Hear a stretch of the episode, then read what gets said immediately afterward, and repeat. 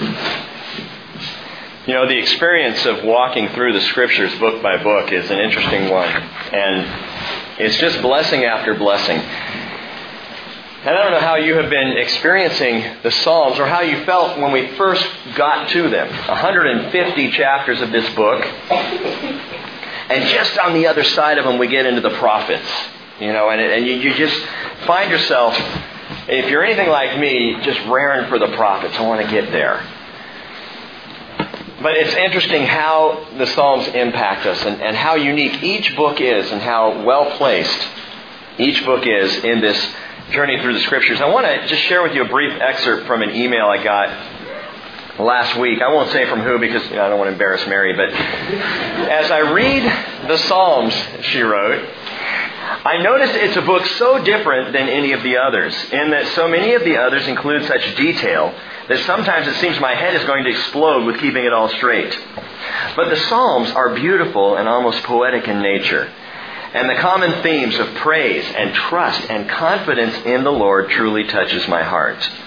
The Psalms I have read thus far have reinforced my commitment to come to the Lord with those same feelings. Listen to this. So often I have a mental list of folks for which I need to pray, and that's my first priority. Anyone else like that? But now I think, first and foremost, I need to come to the Lord recognizing Him as my only God. My Lord of Lords, my King of Kings, my Alpha and Omega, my one and only, to show the same level of praise, trust, and confidence in my Lord that David did over and over again. And I couldn't have said it any better. This is something that the Psalms teach us, how to come to the Lord in confidence, not how to come to the Lord with lists. The lists we'll always be able to get to. The lists are always there. But to simply come to the Lord, prayer is not just about laundry lists. It's about expressing and, and rediscovering sometimes even confidence and trust in the Lord. And as Mary noted, you will find again and again in the Psalms, David comes back to that same place of trust, that expression of confidence, that belief, that praise, that worship that truly sets our focus on Jesus as Lord.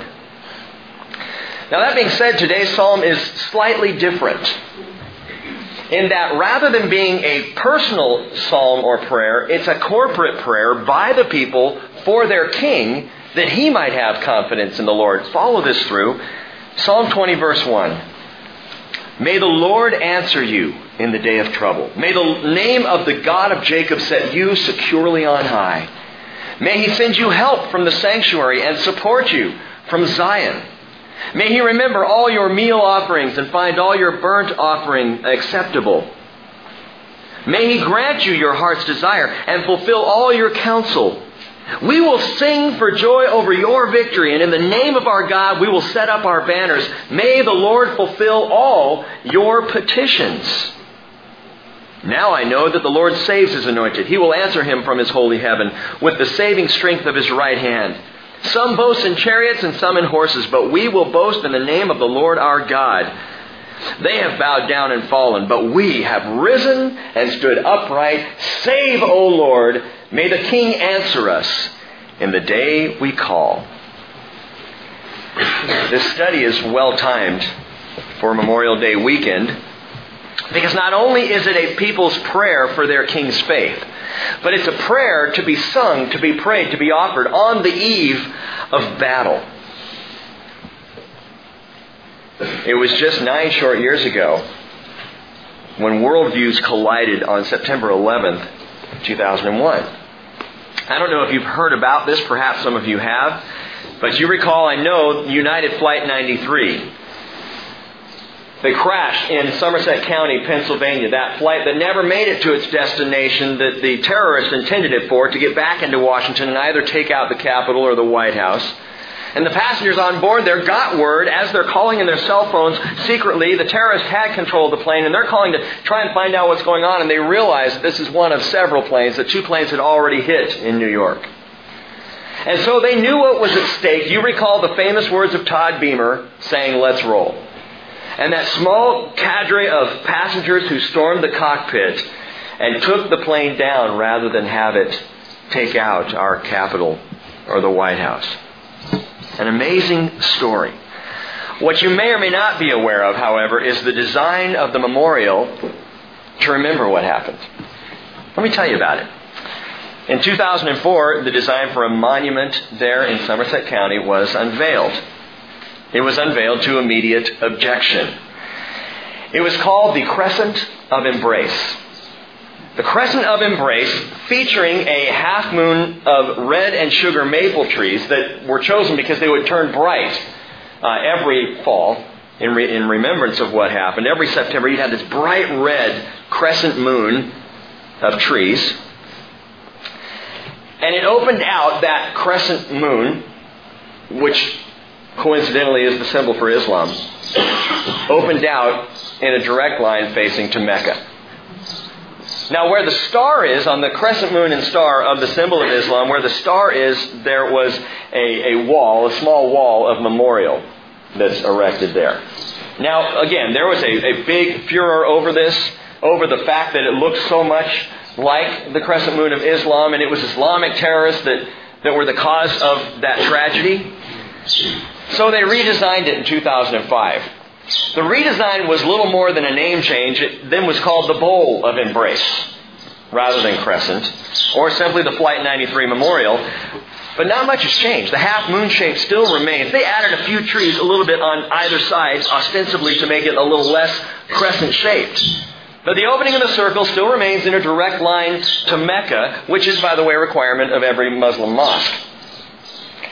And by the way, in closing that circle, it reminds me, and I may have told you this recently, in fact, I'm pretty sure I did, that you need to pay attention to the Muslim symbol of that half moon, that crescent shape, because it's no longer a half moon. It is now a half moon with the closed circle all the way around it, which is an indication of world conquest, world domination. Now, at the entrance of that place where the star appears, as I told you before, that memorial half wall was erect, erected. It contains forty blocks of glass to honor the fallen heroes of Flight ninety-three, including passengers, pilots, and flight attendants. Originally, there were forty-four blocks of glass to include the terrorists. At the entrance to the monument, there stands what is called the Tower of Voices, containing forty wind chimes that would blow in the breeze. This tower, this spire running straight up, coincidentally is in the shape of a minaret, which is standard fare for a Muslim mosque.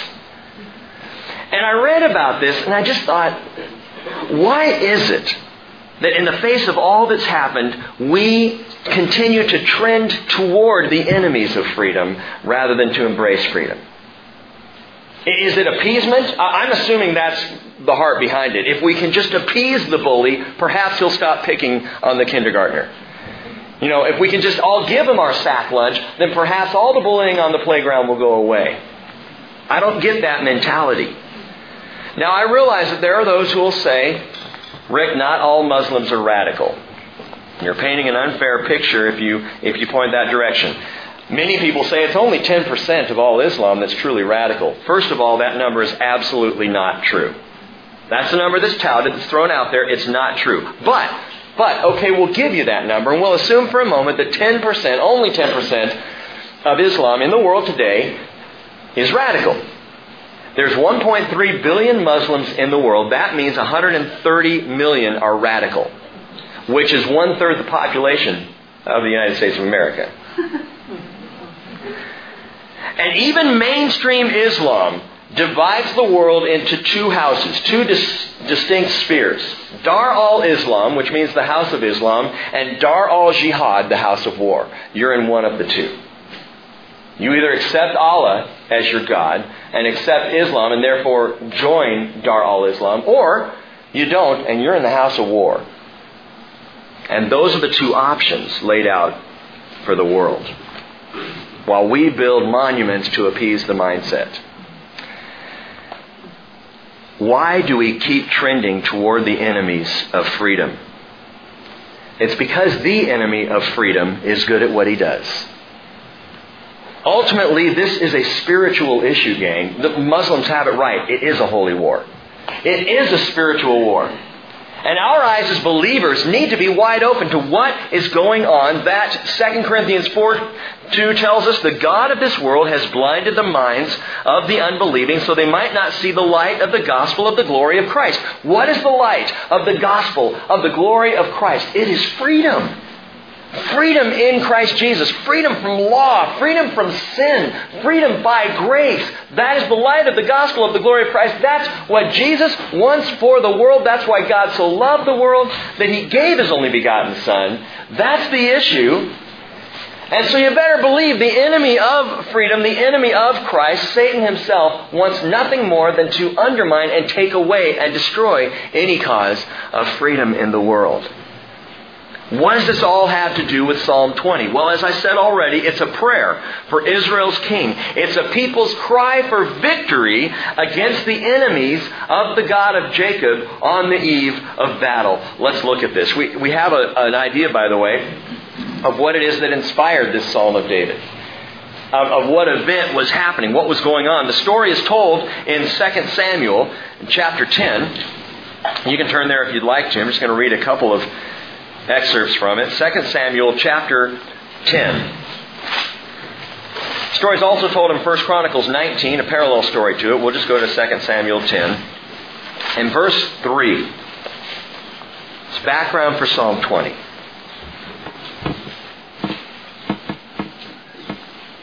Let me go back to verse one just to get the context here. It happened afterwards that the king of the Ammonites died.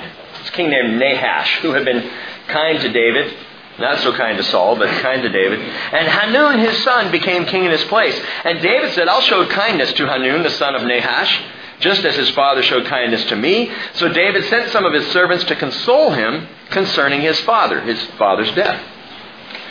But when David's servants came to the land of the Ammonites, the princes of the Ammonites said to Hanun, their lord, do you think that David's honoring your father because he has sent consolers to you? Has not David sent his servants to you in order to search the city, to spy it out, and overthrow it? So Hanun took David's servants and shaved off half of their beards and cut off their garments in the middle as far as the hips and sent them away. And I told you before when we studied this, we're talking half beards and the full Monty. Verse five. When they told it to David, he sent to meet them for the king For the men were greatly humiliated, and the king said, stay at Jericho until your beards grow and then return. You see, you can provide clothes immediately. But as far as the beards go, that's an absolute insult. In fact, to uh, Orthodox Jews today and to Jews back in that time, to shave off the beard was an absolute shame. To have half a beard was a shameful thing. So David sensitively said, guys, I want you to stay in Jericho. Let your beards grow back. And then when you come back home, everything will be all right. It's an incredible story. But verse six goes on and says, when the sons of Ammon saw that they had become odious, that is, stinkers, to David, the sons of Ammon sent and hired the Aramaeans of Beth Rehob and the Aramaeans of Zobah, twenty thousand foot soldiers, and the king of Maacah with one thousand men, and the men of Tob with twelve thousand men. And when David heard of it, he sent Joab and all the army, the mighty men. The sons of Ammon came out and drew up in battle array at the entrance of the city, while the Aramaeans of Zobah and of Rehob and the men of Tob and Maacah were by themselves in the field. Ammon and Aram, or the Aramaeans. Ammon is Jordan today. Ammon, Jordan. Aram, or the Aramaeans, are the Syrians. The same history, same location. These are the people groups, and it's interesting to me that history changes little. As the Syrians are still technically at war with Israel. That's never changed. They've never had a peace treaty. They are technically still at war with Israel. As far as the Jordanians, you think, oh, well, they're, they're cool. Everything's good there. Not lately. Not lately. Anti-Israel sentiment has been growing dramatically even within what we would consider moderate Jordan. Now, I want you to see something and understand a picture that you might miss unless it's a big picture. Even as we studied through all the wars of David, as we went through First and Second Samuel, as we studied the Chronicles and looked at these things, there's something you might not see if it wasn't pointed out. Many look at King David in the history of Israel and they regard King David's wars as conquests. That is, that David was out there increasing the boundaries of Israel. And there are some who reach as far back as David and say, see, that's always been the attitude of the Jews, was conquest. It's always been their attitude to expand, to take territory. And to this day, some call the Israelis Zionist land grabbers, demanding that Israel return to its pre nineteen sixty-seven borders. You've taken our land, and it's not right, and it's not fair. Note this, even though we recognize that the Lord gave Abraham and his offspring, through the line of Jacob, three hundred thousand square miles, a title deed to all that land, even though we recognize that, listen, every single war of David, and you can go through it and study it out yourself, every war of David was in response to enemy attack. Every one. David was not a mighty king of conquest. He was not a warrior of conquest. It was always defense. Did the territory of Israel expand? You bet it did. But it always came after attack. Study your Bibles. David did not initiate battle offensively to take land. He initiated battle defensively to save Israel. Sound familiar? It should. If you read the history accounts, the factual accounts of modern Israel, you'll find the same thing to be true, my friends. nineteen forty-eight, nineteen fifty-six, nineteen sixty-seven, nineteen seventy-three, nineteen eighty-two, two thousand six. Always in response. Well, in two thousand six, Israel invaded Lebanon. Yeah, how many missiles were fired into Israel before they did? Thank you. It's always in defensive response. When Israel's boundaries increase, it's been defensive against acts of aggression, against provocation by the surrounding Arab nations. And land that's been held has been in defense to protect their right to exist in the land. And listen, no nation in world history has ever been expected or asked to return land won in a war when they were attacked in the first place. Only Israel. It's wrong. It's wicked. It's diabolical. In other words, it's satanic. That's why it's only Israel that's been attacked. Now, regardless of modern thinking, I will continue to believe, as grafted in children of the God of Jacob, we need to stand with Israel. Now, Psalm twenty is a prayer of Israel, the people of Israel, praying for their king, praying for David. A prayer for victory in the face of war. By the way, Psalm twenty-one, which we'll get to Wednesday night, is a praise for that victory after the battle is won. So you have the Psalm of praise before the battle, and you have the Psalm of praise, praise after the battle, Psalm twenty and twenty-one. Now, Psalm twenty, you can divide it into two parts. The first half, verses one through five, is the people's appeal to the Lord for the king. The people's appeal to the Lord for the king. They're praying for David or for the king at that time. The second half, verses six through nine, is the king's assurance in the Lord for the people. People pray, appeal to the Lord for the king, and the king is assured in the Lord for the people. Let's look at this. Verse one. May the Lord answer you in the day of trouble. May the name of the God of Jacob set you securely on high. Some things to jot down if you like to take notes. First of all, recognition of identification. Recognition of identification. The people direct the king's attention to security in the God of Jacob. May the name of the God of Jacob set you securely on high. I like that. God of Jacob. It's not God of Israel. It's God of Jacob. Heel catcher. That's what Jacob means. That liar, that schemer, that conniver, that trickster. And yet, God has never been ashamed to be called the God of Jacob. How interesting. And why not the God of Israel? God changed his name to Israel. Some might think, because I don't want to be associated with the way you were. The way you were, Jacob, I'd rather be associated with Israel. But he's not. He's called God of Jacob again and again. Listen, he associates himself with Jacob not because of what Jacob did for God, but because of what God did for and through Jacob. Because Jacob, like all of us, was a used to be. Used to be a conniver. Used to be a liar. Used to be a schemer until God got a hold of him. And God made the difference. And Jacob's very name change to Israel reveals this to us. The name Israel means God prevails. God prevails. There's great grace here. And with grace comes a reminder that victory is only by His hands. It's a perfect name to cry out to. May the name of the God of Jacob set you securely on high. The God by whose power Jacob would ultimately become Israel. And what's great is that as God the Father associates His name with Jacob, so God the Son associates His name with you and with me. He's the God of Rick. And He is not ashamed to be called such. Paul wrote in First Thessalonians chapter one, verse eleven, "To this end we pray for you always, that our God will count you worthy of your calling and fulfill every desire for goodness and the work of faith with power, so that the name of our Lord Jesus will be glorified in you, and you in Him, according to the grace of our God and the Lord Jesus Christ." The very fact that we're called Christians, associated, identified with Christ, is amazing to me and wonderful and blessed, and is a great grace. We're tied to the name. Verse two.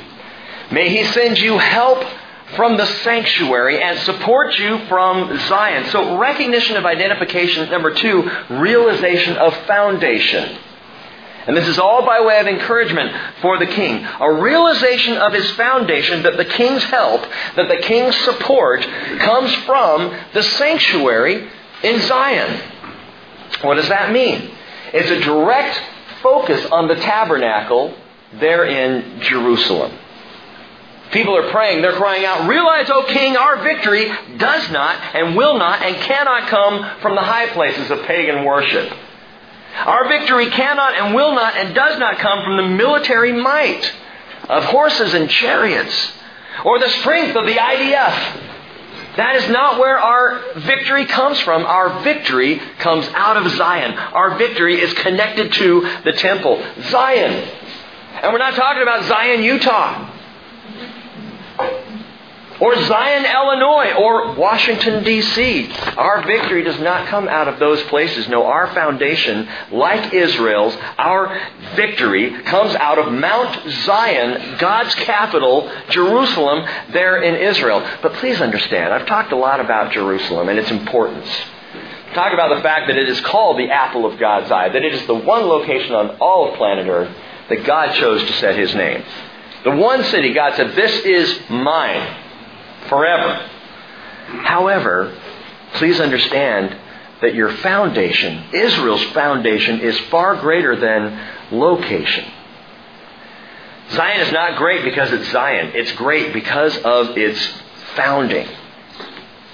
Because of its founding. What is it that makes America a great nation? What is it that makes the American people unique? Is it somehow that you and I have greater skills? Because we're Americans? We're more ingenious? We have more innovation than other peoples around the globe? That's not what made America unique in the first place. Its founding is what made it unique. The founding of this country is what set it apart. Those godly principles. That with the exception of Israel, America is the only nation on earth, at least that I'm aware of, that drew back to the Ten Commandments and said, let's, let's base ourselves off of this. This is a solid foundation. Let's be founded under the Judeo-Christian God. That's our foundation. And the uniqueness and the success of America for two hundred plus years has been in that founding. Though we have waffled and wandered at times, it is our founding that, that makes this a great nation. Isaiah twenty-eight sixteen tells us, "Thus says the Lord God, behold, I am laying in Zion a stone, a tested stone, a costly cornerstone for the foundation firmly placed. He who believes in it will not be disturbed." The founding of Zion, the foundation stone of Zion, is Mashiach, Jesus Christ.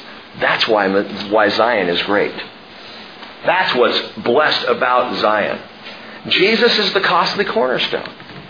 Jesus is the foundation stone. So the prophets, Joel, Isaiah, Zechariah, they declare, out of Zion He will come.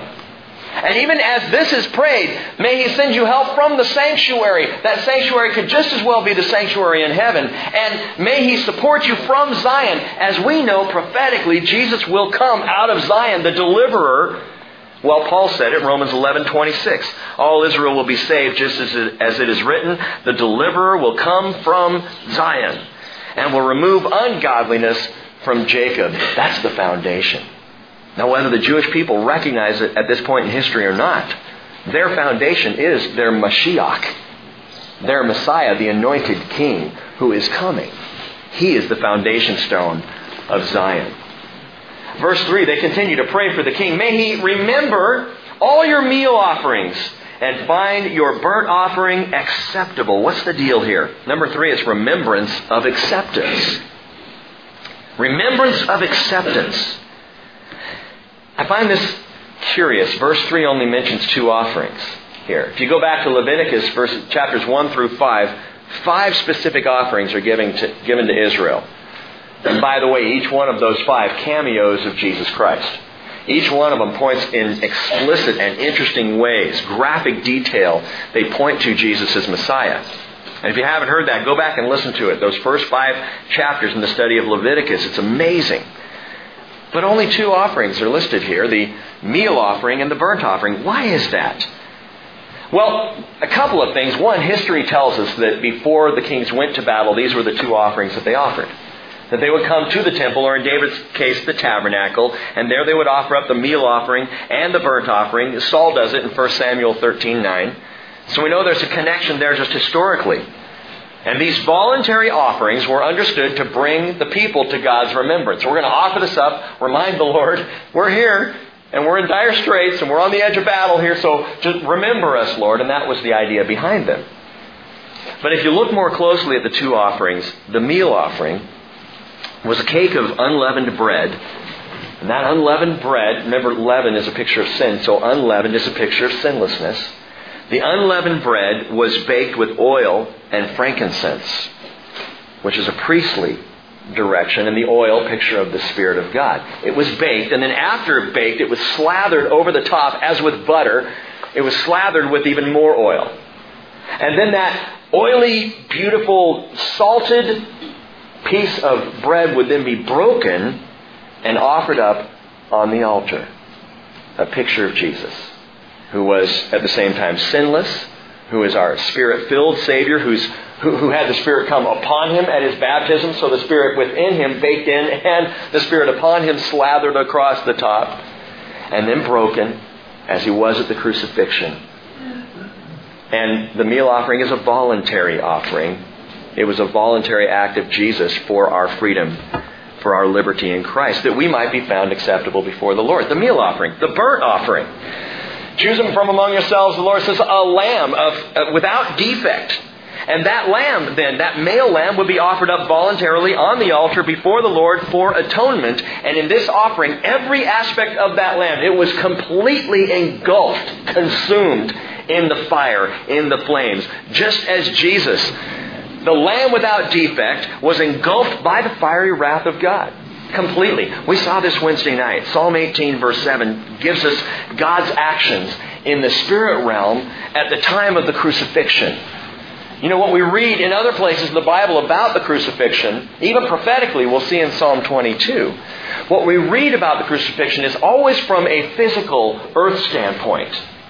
We see Jesus on the cross, lifted up, hands pierced, feet pierced, you know, crown of thorns. We see all this stuff from a physical perspective. You ever wonder what was going on spiritually? Well, listen to Psalm eighteen. I believe we have some insight. Then the earth shook and quaked, and the foundations of the mountains were trembling and were shaken. We know that happened at the crucifixion. Because he was angry. Smoke went up out of his nostrils. Fire from his mouth devoured. Coals were kindled by it. He bowed the heavens also and came down with thick darkness under his feet. This is the anger, the wrath of God happening at the time of the crucifixion. God was active. He wasn't just, you know, uh, rearranging the sock drawer in heaven, off doing some, something else, just, you know, unconcerned. God was engaged and involved, and Psalm eighteen tells us, if we're to take this as actual fact, that when he bowed the heavens, he came down in thick darkness. And it was dark for three hours at the time of the crucifixion. What was going on spiritually? Earthquake, darkness, God came down. What did God come down to do? A couple of things. To split the veil, for one, top to bottom. And also God came down to smite Jesus, to pour out his wrath on Christ Jesus, his only beloved Son.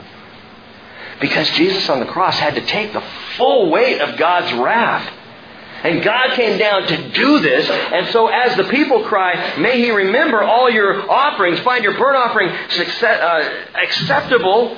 Oh God, we pray, remember Jesus.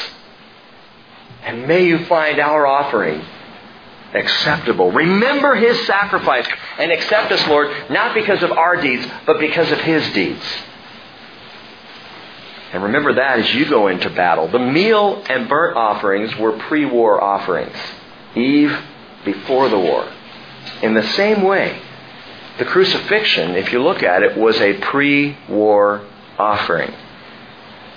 You see, the crucifixion doesn't guarantee we won't be persecuted. Did it with the first century church? Did it stave off the awful persecution that happened? Estimates in the first sixty, well, so the first two hundred years of the church, estimates between seven and ten million Christians were massacred because of their faith. The crucifixion was a pre-war offering. It was an offering up of Jesus before the battle. But, but, even though the martyrdoms happened and the deaths happened and, and the persecution goes on even to this day, the battle itself is secured. And you need to know, and I need to recall, that we are remembered before the Lord because of that offering of Jesus Christ.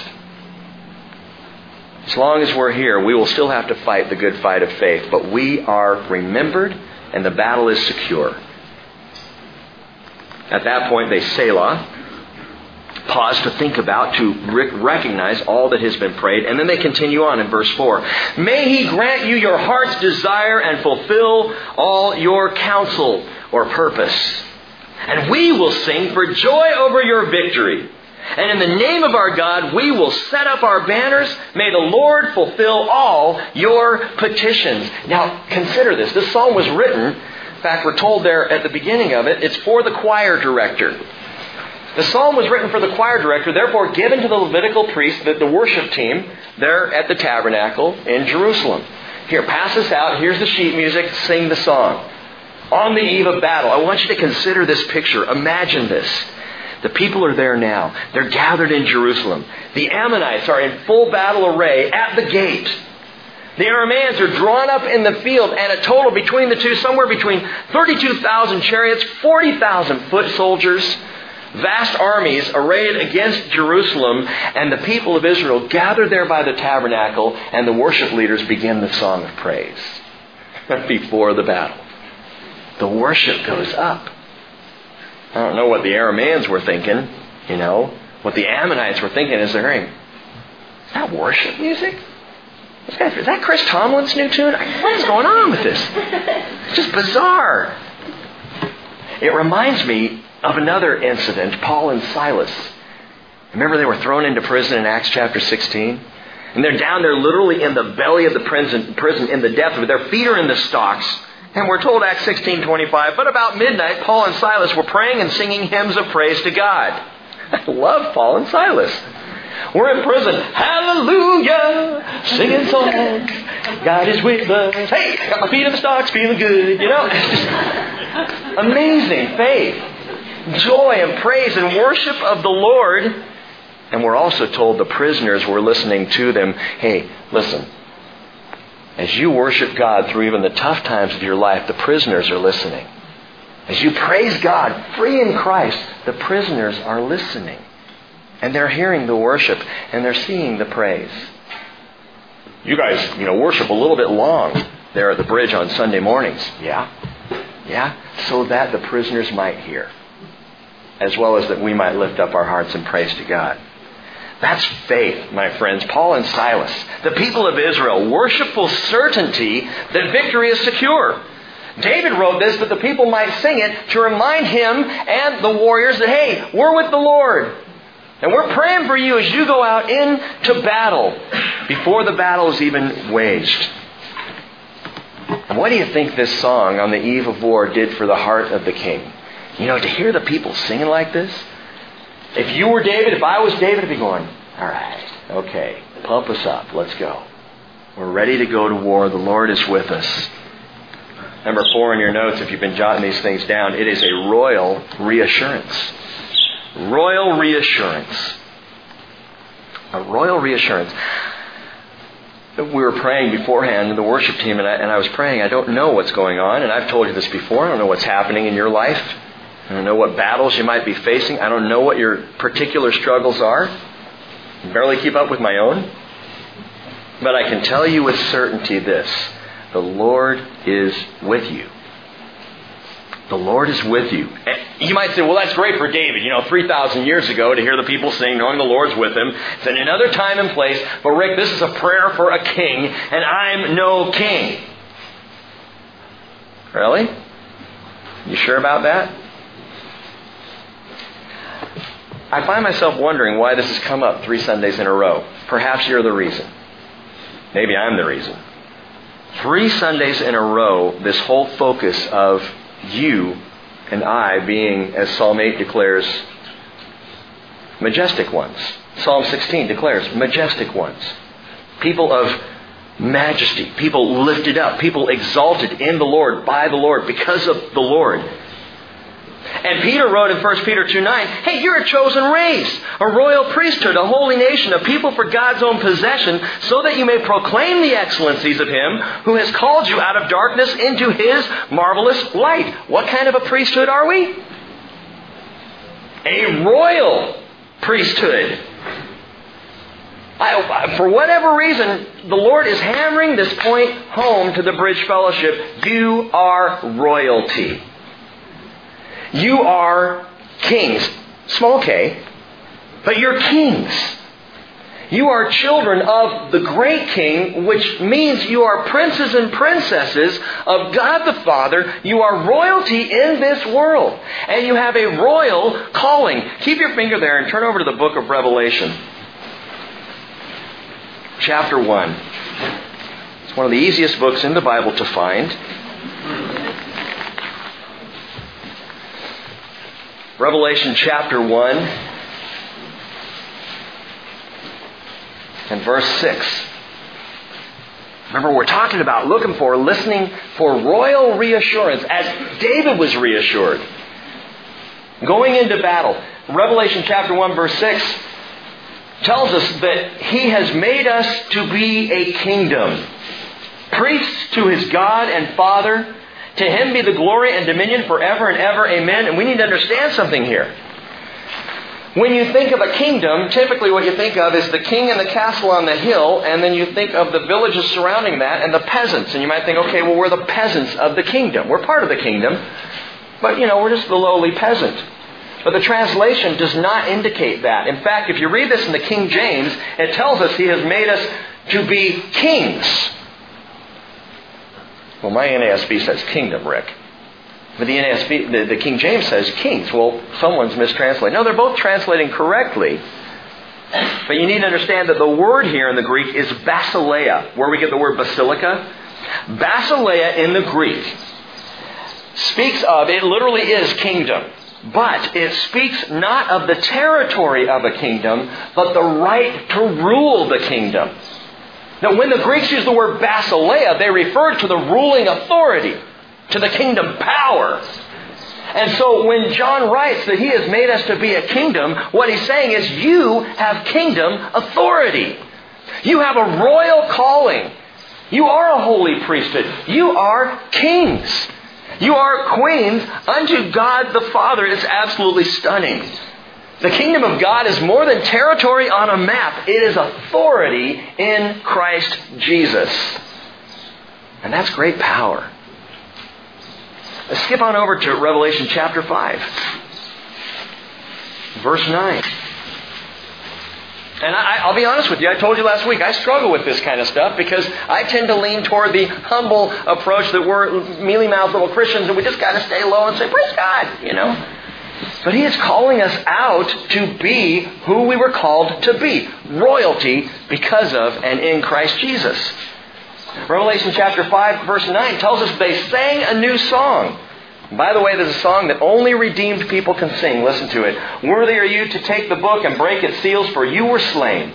You were you purchased for God with your blood from every tribe and tongue and people and nation. You made them, and the word them is the first person personal pronoun.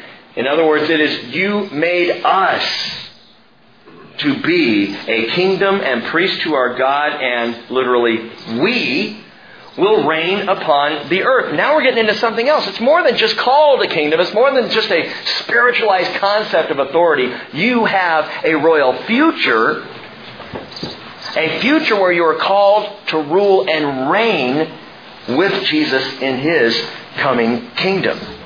Well, I'm just not sure if I can buy that. Turn to Revelation chapter twenty.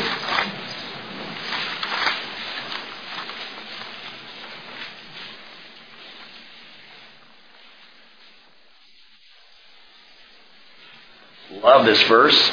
Revelation chapter twenty and verse six. Blessed and holy is the one who has a part in the first resurrection. Over these, the second death has no power. What's the second death? It's the death of the spirit. It's the eternal death. It's damnation. The first death is just a physical death. No big deal. Walk through that door. The second death is the one you want to avoid. And so, blessed and holy is the one who has a part in the first resurrection. Over these, the second death has no power. But they will be priests of God and of Christ and will reign with Him for a thousand years. Isn't that allegorical? Well, six times in Revelation twenty, the phrase a thousand years is used, not as a metaphor. You have a ruling and a reigning that is promised, that is guaranteed, that is coming. And Hebrews chapter twelve verse twenty-eight tells us we receive a kingdom that cannot be shaken. And the word receive, just to drive this home a little more, in the Greek the word receive is the present active participle. Get it? No, neither did I. I had to look up. What does that mean? It means we are receiving. We are in process right now of receiving a kingdom. We are receiving a kingdom. Our hearts being developed. Our minds grasping this concept of our royalty. I know you look in the mirror. I do too. I know we look around and go, royalty? Really? He's got rips in his jeans. Right on. Royal jeans. She, she, her hair is unkempt. So what? Physical doesn't matter. We are royalty. We are receiving a kingdom. That is, we are being given the kingdom. And it's far more than residential territory. It is the right to rule. And we need to get that. We've got to understand this. Let me give you just one more amazing promise. Uh, leave Revelation and go to the book of Isaiah. It's just two books past the Psalms, uh, three books past it. There toward the middle, Isaiah chapter forty-one. One more passage. Isaiah forty-one. Do you feel yourself getting it all excited? Because I do. And this was the intent of Psalm twenty, to, to get the king excited in faith, in confidence, in trust on the eve of battle. Watch this. Isaiah forty-one verse ten. Do not fear, the Lord speaking through the prophet, for I am with you. Do not anxiously look about you, for I am your God. I will strengthen you. Surely I will help you. Surely I will uphold you with my righteous right hand. Behold, all those who are angered at you will be shamed and dishonored. And those who contend with you will be as nothing and will perish. You will seek those who quarrel with you, but you will not find them. Those who war with you will be as nothing and non-existent. For I am the Lord your God, who upholds your right hand, who says to you, do not fear, I will help you. Do not fear, you worm Jacob, you men of Israel. I will help you, declares the Lord. And your Redeemer is the Holy One of Israel. Behold, I have made you a new, sharp, threshing sledge with double edges, and you will thresh the mountains and pulverize them, and will make the hills like chaff. You will winnow them, and the wind will carry them away, and the storm will scatter them, but you will rejoice in the Lord. You will glory in the Holy One of Israel. You worm, Jacob, he says, which tells us exactly who Jacob was in and of himself. A worm, a conniver, a liar. But I am the God of Jacob, who can take even that wormy little guy and make something of him. Something wonderful, something absolutely stunning in the history of the world that I'm taking out of Jacob, this little people, that everybody is set against. And the day is coming, God says, when you're going to look for enemies, Israel, you're not going to find them. They will be non-existent. Why? Because of the worm Jacob and all his fighting ability? Because of the Lord, the Redeemer, who is the Holy One of Israel. Now, we read that and you might say, well, isn't this for Israel? I am not into replacement theology, you know that. I do not believe that the church replaces Israel and steals all the promises. However, this is a promise for any and all who call upon the God of Jacob. We have been grafted in. So while we don't take the promises to ourselves away from Israel, we can. We are called to share the promises of Israel. As we stand with the people of God, as the people of God grafted in, this is a promise for all who call on the name of the God of Jacob, all God's royalty. And so when you feel like cowering, take courage. God says, because I'm with you, you will be unstoppable. Because I am with you. I don't know why you need to know this now. But I do know big things are coming in this world. Things for which we as children of God, royalty of the Lord, need to be prepared. Hearts confident, faith strong, minds sharp and prepared, spirits ready. Big things are coming. As I mentioned before, the crescent moon is closed, indicating the desire for world conquest, at least from one people group. By the way, did you know what the number one name is in England today? Number one name this year in England, Muhammad. Well, why is that? Well, it indicates the population growth of Islam in England, Great Britain. There's a growing thought that perhaps we were wrong about the United Nations or the European Union being the roots of Antichrist world power. There's a growing curiosity, study, interest. Some who are saying that perhaps that world power under the control of Antichrist will be Dar al-Islam. Do you think so, Rick? I haven't studied it enough to know, to be honest. I'm looking at it. There's a book out, if you're interested in these things, called The Green Horse by Norma Archbold, and you might want to check that out, The Green Horse. Very interesting, very factual, the way she goes through and historically follows the growth of Islam. Could it be that this is the growing world power?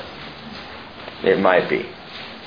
But whether it's Dar al-Islam or vestiges of some revitalized Roman Empire or some other global system of dominance, please apply these words. Romans eight thirty-seven, in all these things we overwhelmingly conquer through Him who loved us. Well, Pastor, are you saying we're going to see the tribulation and we're going to see that dominant world power? No. I don't believe we'll see the tribulation. I think the Bible's pretty clear that we'll be caught up before that. However, we will see dark days leading up to it, I believe. I, I think we already are seeing dark days leading up to it. And it's entirely likely that these days will get far worse prior to our being called home. Hey, we were not destined for wrath, but for salvation through Jesus Christ. The Bible tells us, First Thessalonians five nine. But though we were not destined for God's wrath, that doesn't mean we're not going to face intense and incredible persecution. Look at the history of the church. We may be in for that.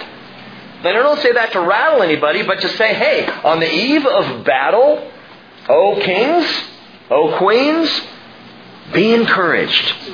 Because the Lord your God is Lord and is God. Note this, the people have been singing this for the king. Now the king responds, verse six. Now I know that the Lord saves His anointed, Mashiach. He will answer Him from His holy heaven with the saving strength of His right hand. Some boast in chariots and some in horses, but we will boast in the name of the Lord our God. They have bowed down and fallen, but we have risen and stood upright. Save, O Lord, in the Hebrew, Hosanna. May the King answer us in the day we call. I love this. Now David, in answering the people, turns his focus off of himself as king, with a lowercase k, to the King of Kings, capital K, to the Lord. But the point I'm getting at here as we study through this, and what I, I think the Lord wants us to recognize, is that we are more like King David than we are like the people in this psalm. We are more like King David. What are you saying? We've already established our royal calling. Whether you accept it or not, that's what you've got to deal with today. You've got to struggle with and come to grips with the fact that you are called to royalty. I was watching Lord of the Rings last night again with my wife and going through the very first one. And the character of Aragorn, if you've ever seen the movie, it's a great movie. I just love it. I love the, the call to valor and to courage and, and, and uh, chivalry and all that is in the movie. But anyway, Aragorn, this character, is the king who will not be king. His whole character is he does not want it. He's afraid that if he goes down that road, he's going to do what his forefathers have done and mess things up. And so he's just, he's the reluctant king. And I'm watching him going, that is me. Maybe that's you. The reluctant king, the reluctant warriors, the reluctant royalty who are just saying, I just don't know. I don't know if I can buy this. It's just little me. Well, listen. There are people praying on your behalf. There are those who are praying on your behalf. Like the people, praying for David, lifting up prayers, interceding for David, calling out that encouragement for David. It's going on for you. It's going on for me. And I've been processing this, and I'm sure there's more to this. But Hebrews twelve one tells us we are surrounded by a great cloud of witnesses. What are they doing? What are they doing? They cleaning their sock drawers? We're surrounded by a great cloud of witnesses. And the Hebrew writer says there's encouragement there. Are the cloud of witnesses praying for us even now? Possibly. I don't want to go too far out on a limb here, but possibly. They're crying out from the heavens. They're saying, may the Lord answer you in the day of trouble. May the name of the God of Jacob set you securely on high. We know Jesus said there is joy in the presence of the angels of God over one sinner who repents. Luke fifteen ten. So are the angels watching? Are they cheering us on? Is it possible that the angels are saying, may He send you help from the sanctuary and support you from Zion? Hey, we know this. Jesus intercedes for the saints according to the will of God. Romans eight twenty-seven. Even Jesus Himself, might He be saying, may He remember all your meal offerings and find your burnt offering, myself, acceptable. You better believe there's some great prayer going on for you right now. For whatever your battle is that you might face, for whatever is ahead of the church as a whole, for the royalty that are here, living in faith and confidence and trust in the Lord, these prayers are ongoing. We will sing for joy over your victory. And in the name of our God, we will set up our banners. May the Lord fulfill all your petitions. Can you hear that prayer being prayed for you, calling you up, preparing you for battle, encouraging you? And can you answer as David did in verse nine, save, O Lord, Hosanna. May the King answer us in the day we call. We are kings. We are kings. Called to royalty in Christ Jesus. Surrounded by a great cloud of witnesses, cheered on by the joy of the angels, encouraged by the intercession of Jesus Himself. But, but don't forget this, like David, we are to never lose sight of the fact that Jesus Christ is the King of kings. Let's pray. Fathers, we close our Bibles on this prayer for kings. Lord, I'm stunned at the thought that perhaps this prayer, though historically for David, is prophetically for us. A prayer of encouragement. A prayer that calls us to our rightful place as a people who are receiving a kingdom. And Lord, we bend the knee, we, we bow the head to Jesus Christ as King of Kings, and we have no No thought, no heretical notion whatsoever that we might rise to that place. But we recognize because Jesus rose, we also will arise. That there is an exaltation going on here that is stunning to us. It is unmerited. We haven't earned it or deserved it. Oh, Father, we're like David on the hills of Bethlehem when Samuel came to anoint him. What's this all about? But I pray, Father, that this confidence will permeate us and that we will believe that we are called in a royal calling. And in accepting that, we'll have boldness in this world.